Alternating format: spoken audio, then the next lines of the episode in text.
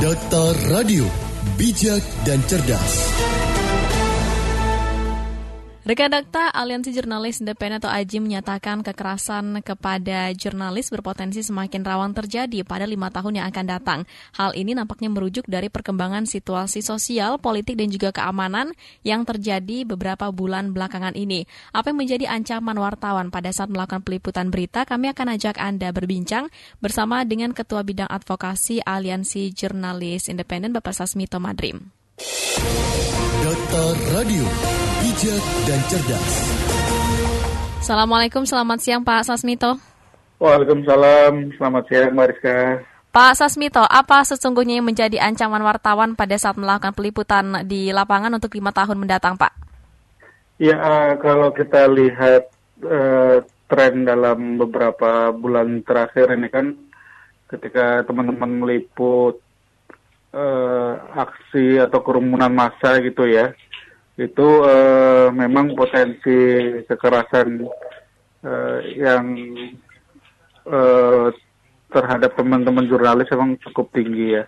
Kita lihat di dua aksi masa besar di apa 21 Mei dan uh, aksi mahasiswa kemarin itu jumlah kekerasannya cukup tinggi. Di bulan Mei uh, Aji Jakarta mencatat kekerasan yang menimpa teman-teman jurnalis uh, di tiga hari di bulan Mei itu sekitar ada 20 kasus. Nah, uh, yang terakhir yang aksi mahasiswa kemarin itu ada 10 kasus di Jakarta, di Makassar gitu. Jadi memang potensi kekerasan ketika uh, teman-teman meliput di wilayah atau yang apa uh, kerumunan massa gitu yang berpotensi konflik memang cukup tinggi ya kalau lihat kita lihat tren uh, dalam beberapa bulan terakhir. Iya, gitu, kekerasan gitu. apa saja ini Pak yang mungkin dianggap uh, oleh Aji tadi? Hmm, ya, uh, ini kan sebagian besar pelakunya dari aparat, kita duga dari aparat kepolisian ya. Iya. Uh, jadi ketika teman-teman mengambil gambar, terus kemudian uh, polisinya tidak uh, terima, kemudian uh, jurnalisnya ada yang dipukul, mengalami kekerasan fisik, terus kemudian uh, kameranya dirampas, kemudian dihapus, uh, ada intimidasi. Jadi bentuk-bentuk bentuk kekerasannya seperti itu, ada kekerasan fisik, terus kemudian uh, intimidasi dan uh, perampasan alat kerja dari teman-teman jurnalis ya. Yang menjadi ketakutan di lima tahun mendatang ini karena apanya, Pak? Ya kita lihat uh, polisi belum serius ya apa menangani kasus-kasus kekerasan terhadap jurnalis, terutama eh, ketika pelakunya itu terduga dari aparat kepolisian. Jadi eh, karena tidak ada keseriusan dari polisi untuk mengungkap kasusnya ya ini eh, praktik impunitasnya akan terus berlangsung sampai lima tahun ke depan. Dalam artian tidak ada efek jerah kepada si pelakunya. Nah ini akan akan berulang terus gitu karena tidak ada proses hukumnya yang uh, ini berbeda dengan uh, ketika kekerasan yang melibatkan dengan TNI ya. Kalau kita lihat kekerasan di TNI, yang pelakunya waktu itu adalah TNI di Medan di tahun 2012 pada 2013 itu uh, sudah diproses di pengadilan terus kemudian ada sanksi hukumannya walaupun tidak uh, kecil gitu sekitar enam bulan tapi itu sudah berjalan. Nah kita berharap uh, aparat kepolisian juga melakukan hal yang sama ketika ada uh, personel yang melakukan kekerasan ya diproses sampai tuntas uh, supaya tidak terulang lagi di uh, lima tahun mendatang ya kalau kita berbicara uh, konteks pemerintahan uh, Jokowi saat ini. Dari data yang dihimpun oleh Aji selama ini, apakah kekerasan terhadap wartawan ini bisa dikatakan meningkat tiap tahun ya Pak? Iya, dalam tiga tahun terakhir uh, catatan kita itu terus meningkat ya, apalagi kalau kita lihat dari tahun 2009 ketika kita pertama kali melakukan pencatatan itu baru sekitar 30 kasus.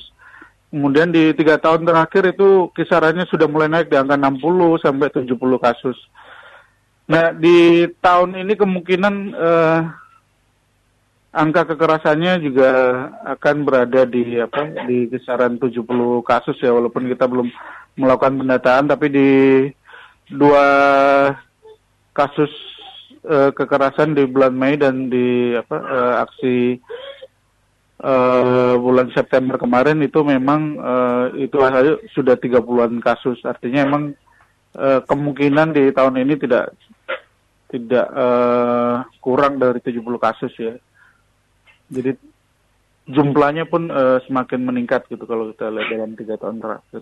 Apa antisipasi yang mungkin juga bisa dilakukan agar ancaman ini tidak terjadi di lima tahun ke depan, Pak?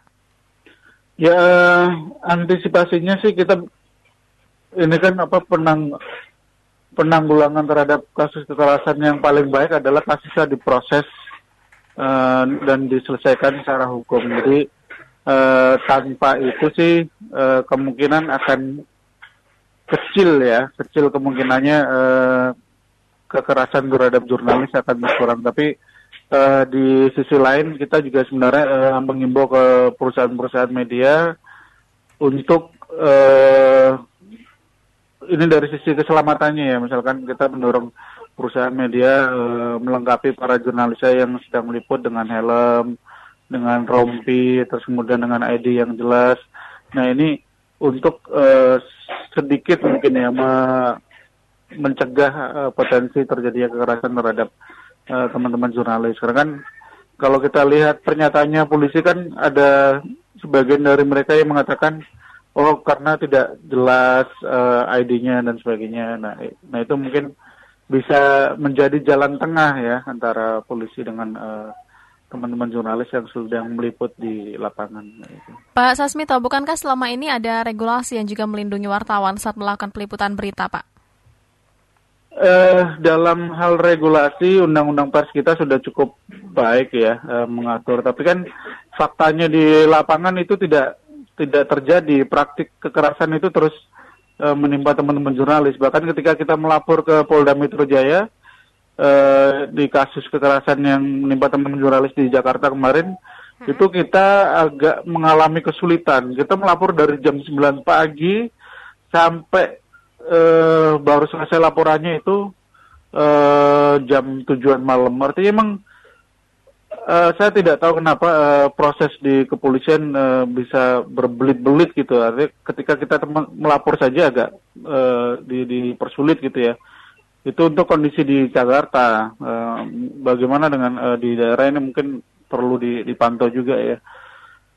Terus yang kedua dari aparat penegak hukum juga uh, ini kan harusnya kasus pidana ya. Kekerasan ini sebagai bentuk pidana bukan pelanggaran kode etik. Nah, tapi para petugas kepolisian yang menerima laporan ini selalu mendorong teman-teman untuk melaporkan ke etik menjadi persoalan etik. Nah, nah ini yang kita tidak sepakat dengan teman-teman apa uh, kepolisian.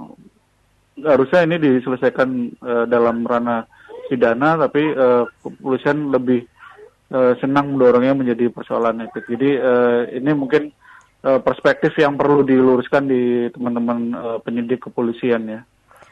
Baik, Pak Sasmito terima kasih waktunya untuk berbincang bersama dengan Radio Dakta siang hari ini. Selamat beraktivitas kembali Pak. Assalamualaikum warahmatullahi wabarakatuh. Waalaikumsalam warahmatullahi wabarakatuh.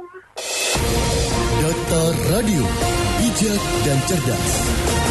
Demikian tadi rekan Dakta perbincangan kami bersama dengan Ketua Bidang Advokasi Aliansi Jurnalis Independen, Sasmito Madrim.